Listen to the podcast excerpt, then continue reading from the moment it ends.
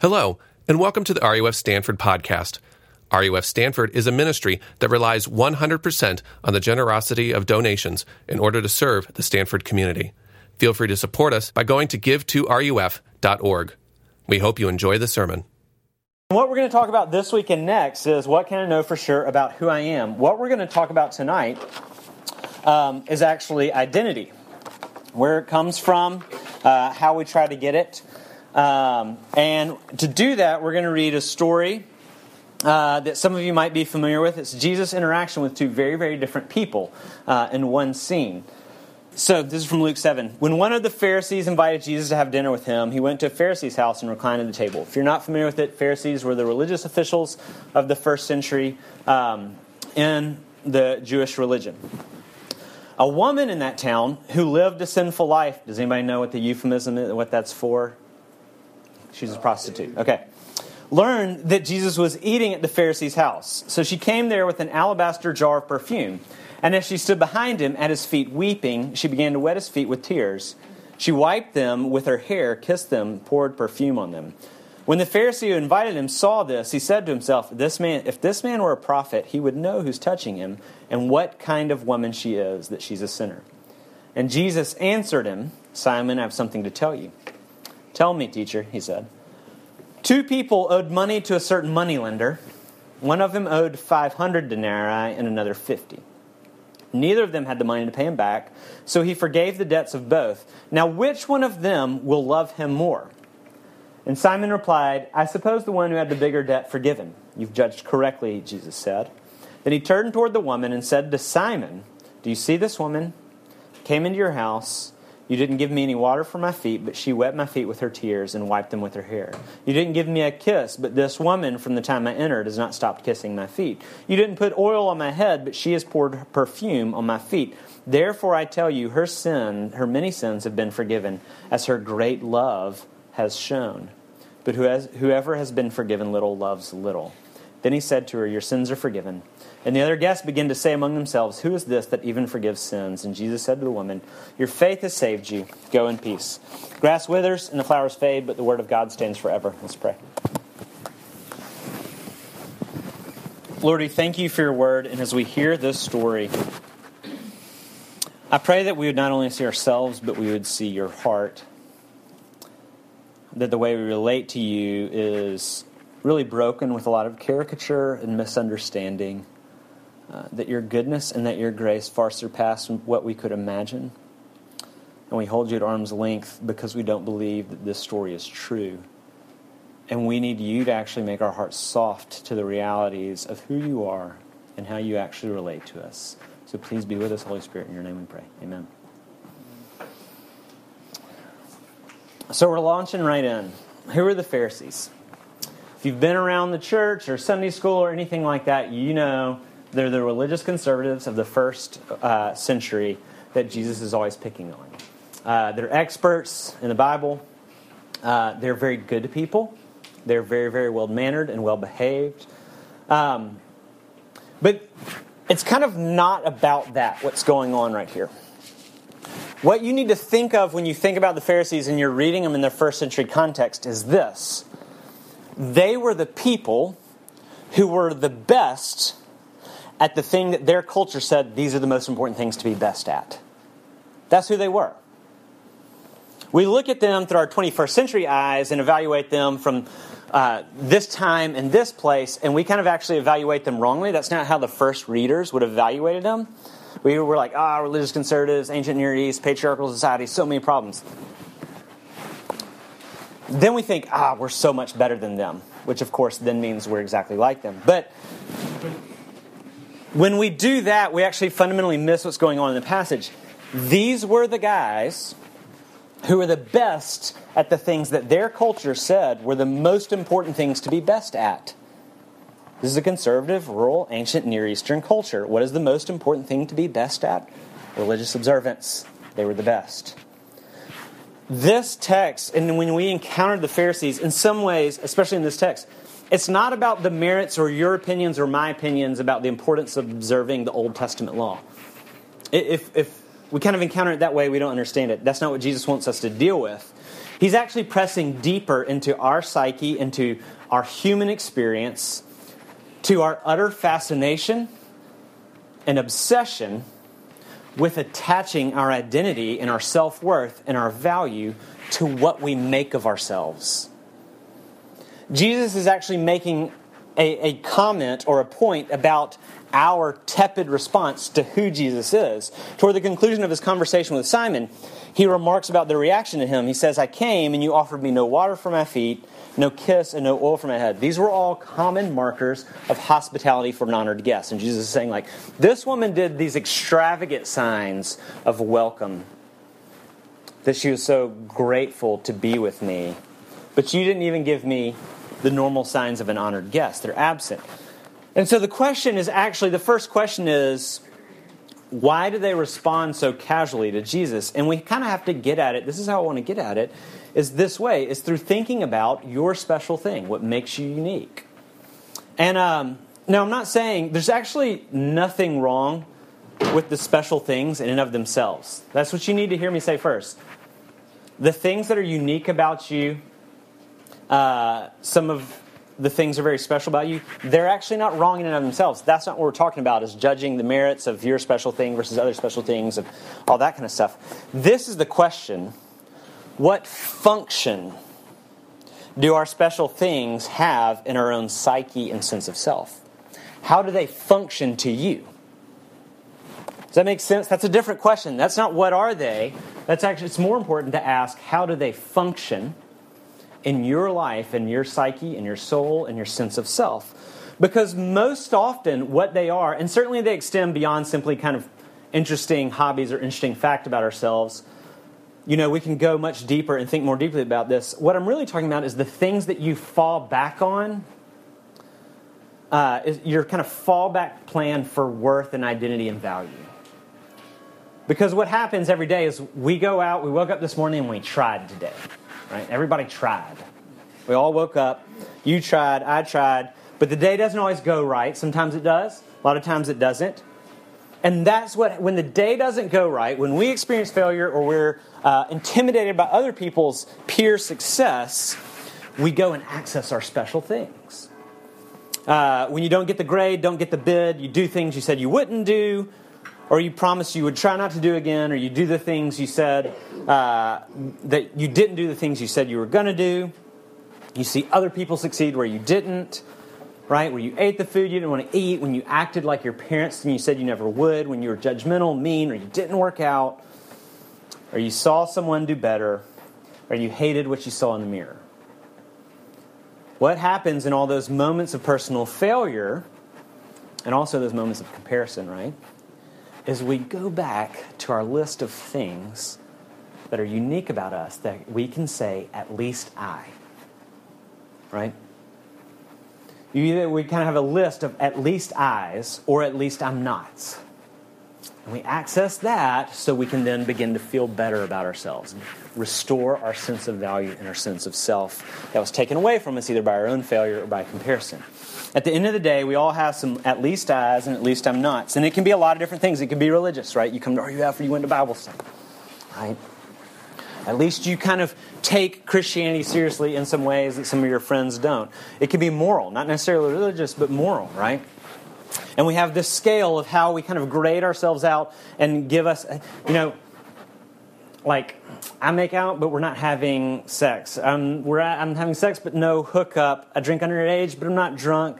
I'm drunk, but I'm not high. I'm high, but not hard drugs. Right? We all have this scale of at least I, or at least I'm not uh, that we go and access. It can be cultural, you know, Greek or ind- the Greek and independent, right? Greeks feel superior because they're Greek, and the independents feel superior because they're independent. Everybody feels better than each other.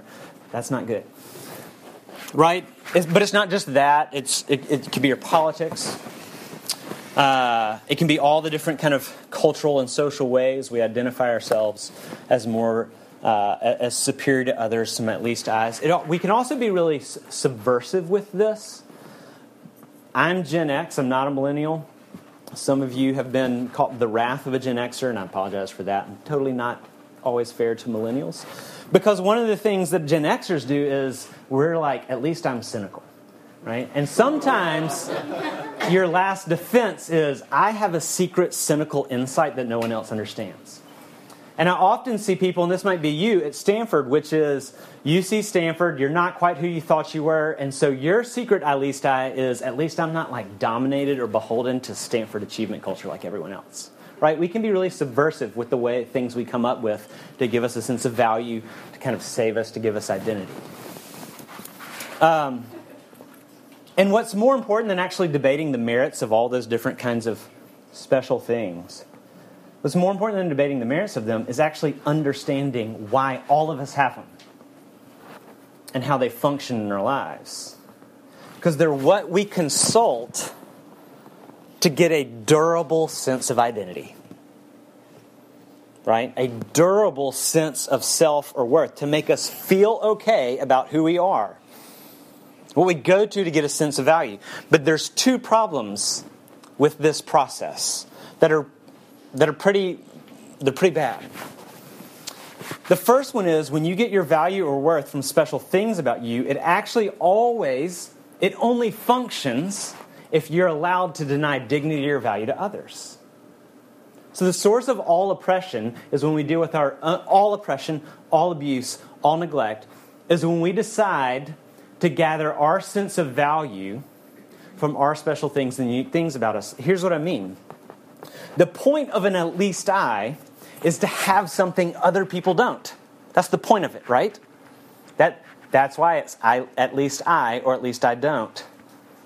It derives its power to give you a sense of self by saying, I have something other people don't have. I have acquired or I like something about myself that other people don't have. That's the origin of all oppression and abuse and neglect, both on a social level but also on an individual level. It begins when we identify special things about ourselves that are unavailable to other classes and types of people so that we can get a sense of worth and identity, so we can get absolution. That's what we're seeking. This is a silly example. It, it, it's shallow, but we do, I actually still even use this on example in my own life. This happens, right?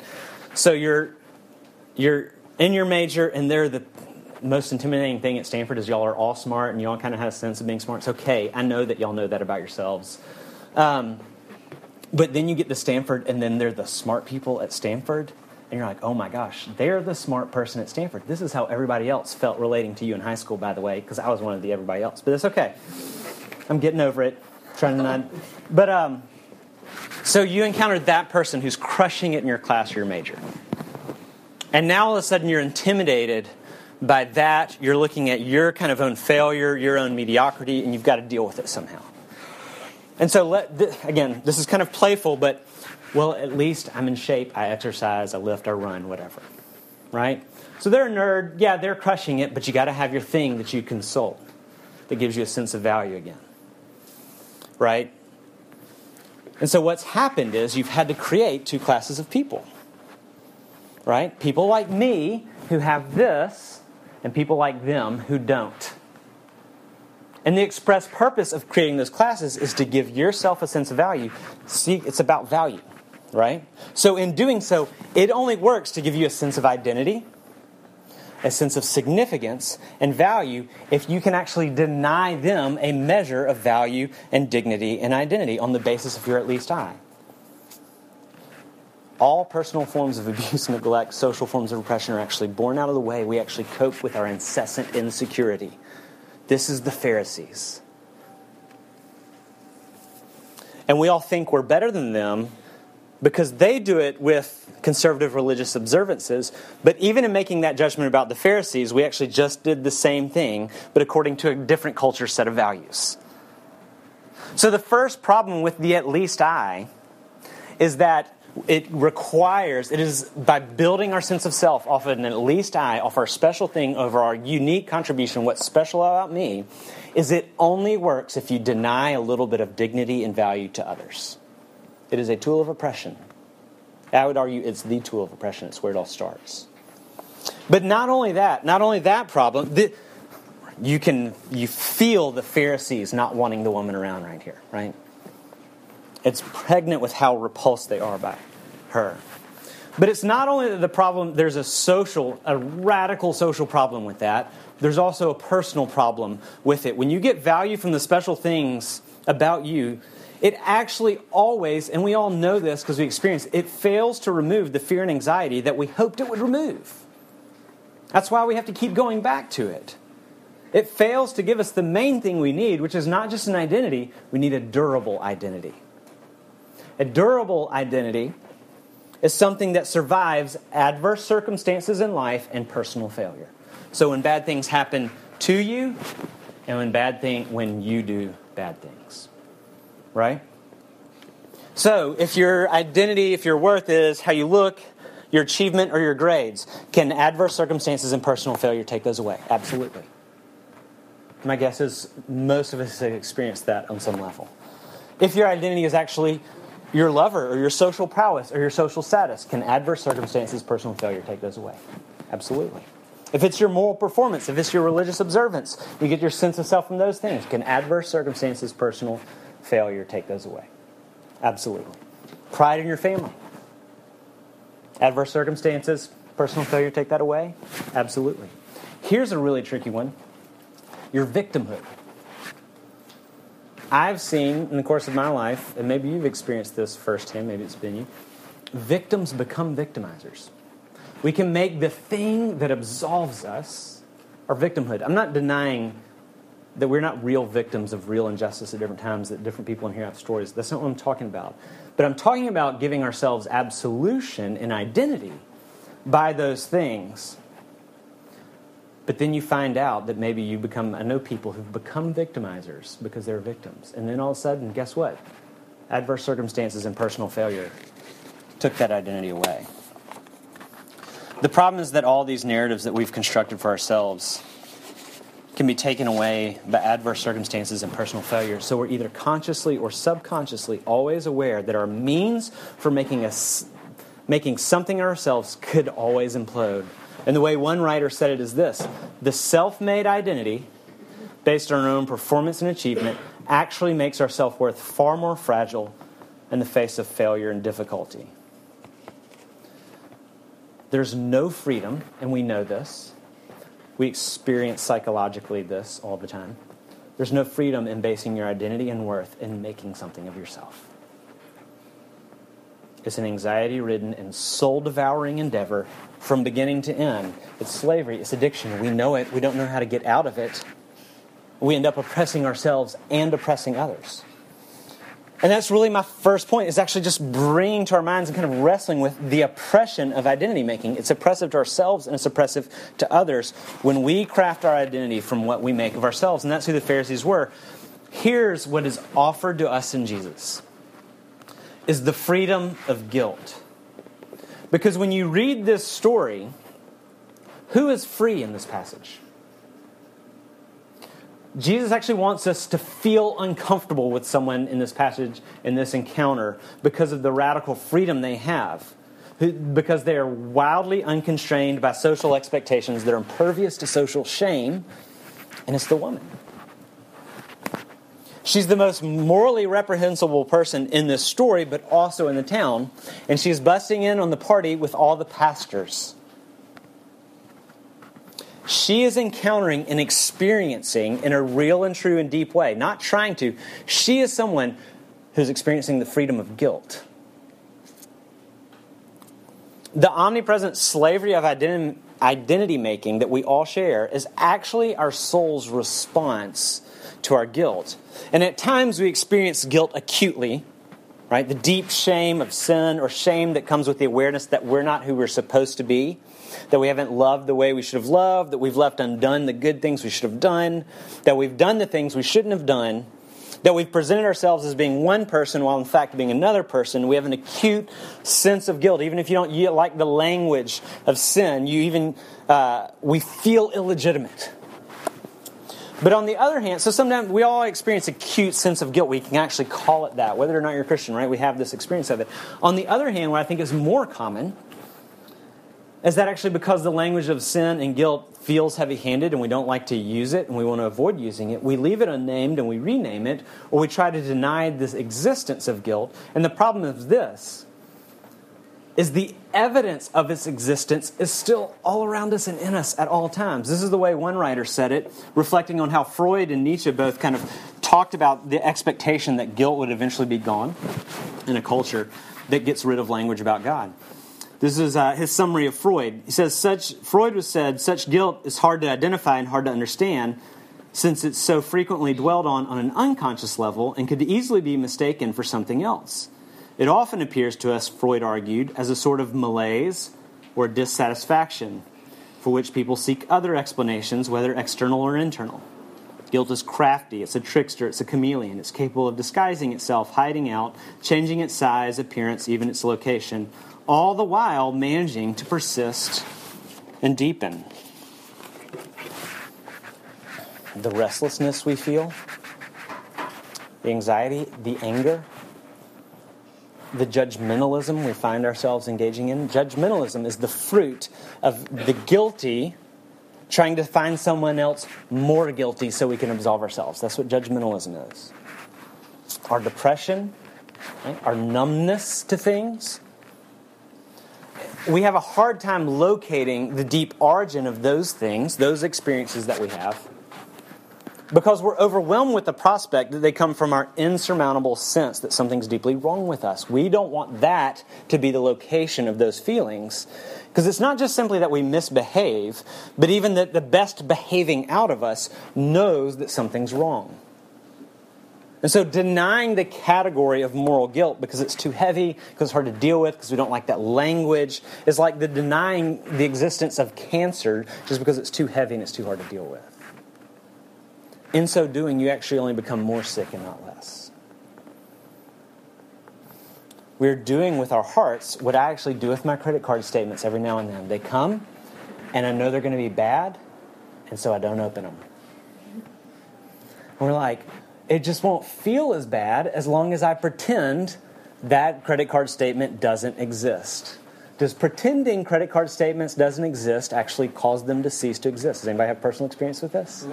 I can tell you that doesn't cause them to cease to exist. Um, spoiler alert.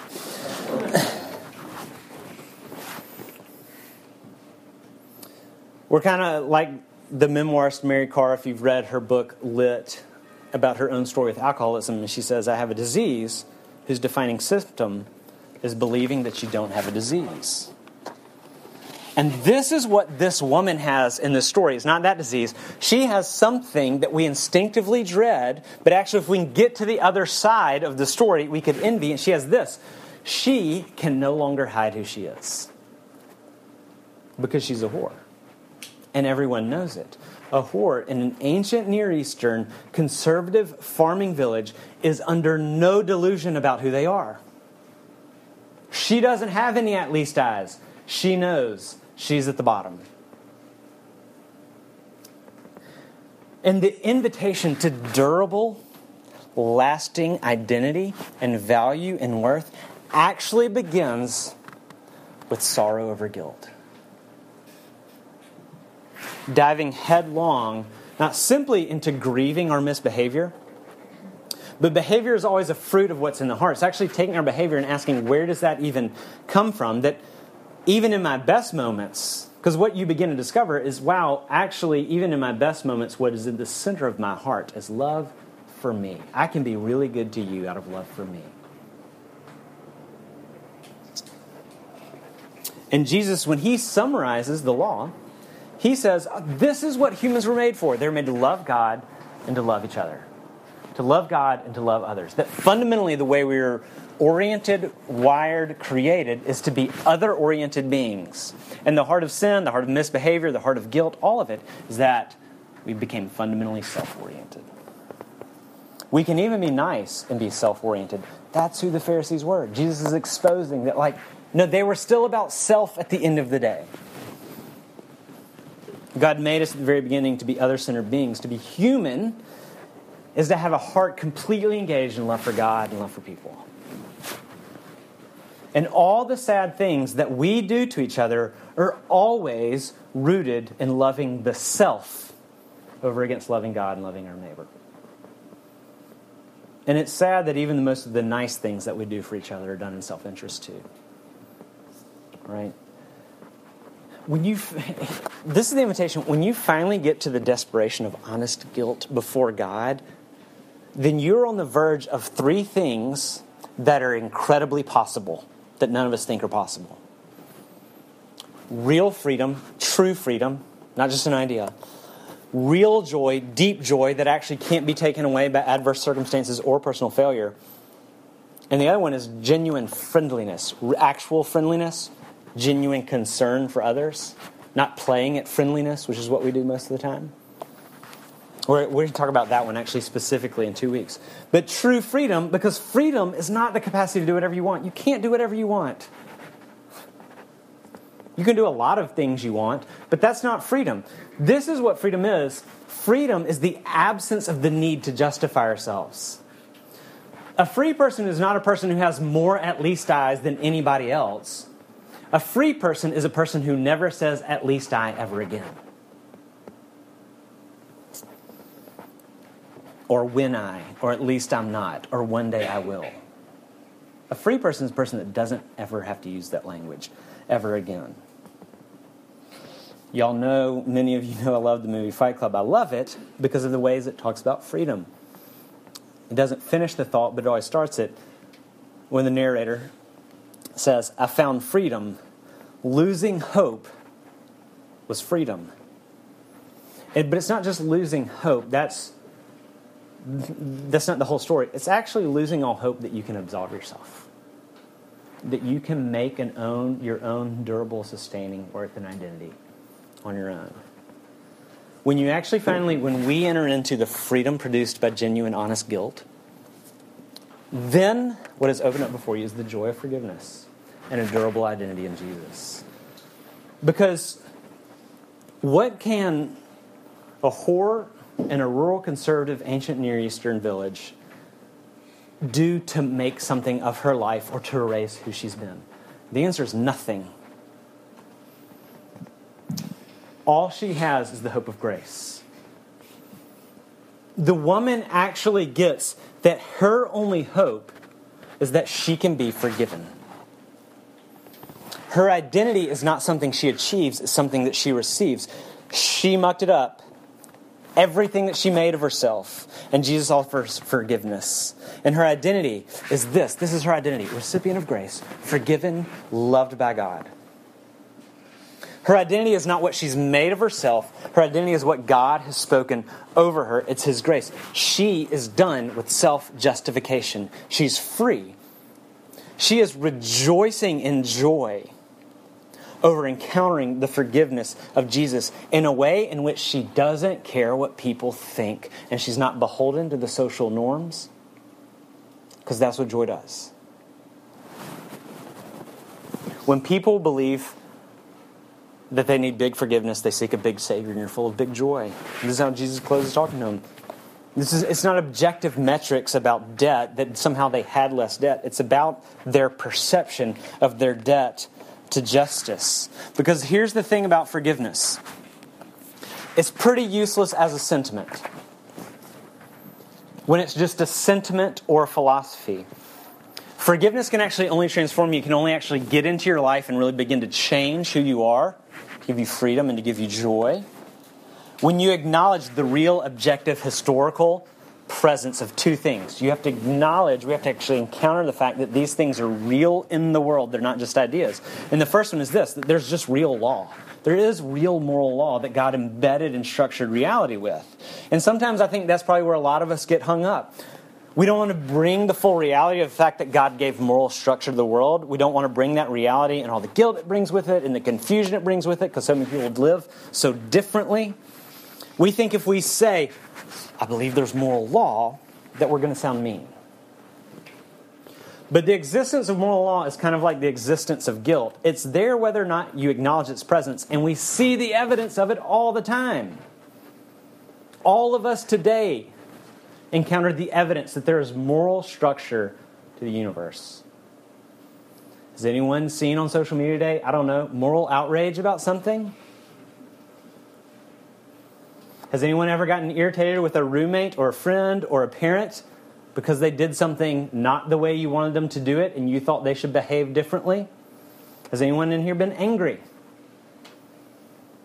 Has anyone had the desire to tell people that, hey, I think you're thinking the wrong way or maybe doing wrong things and you should do things differently?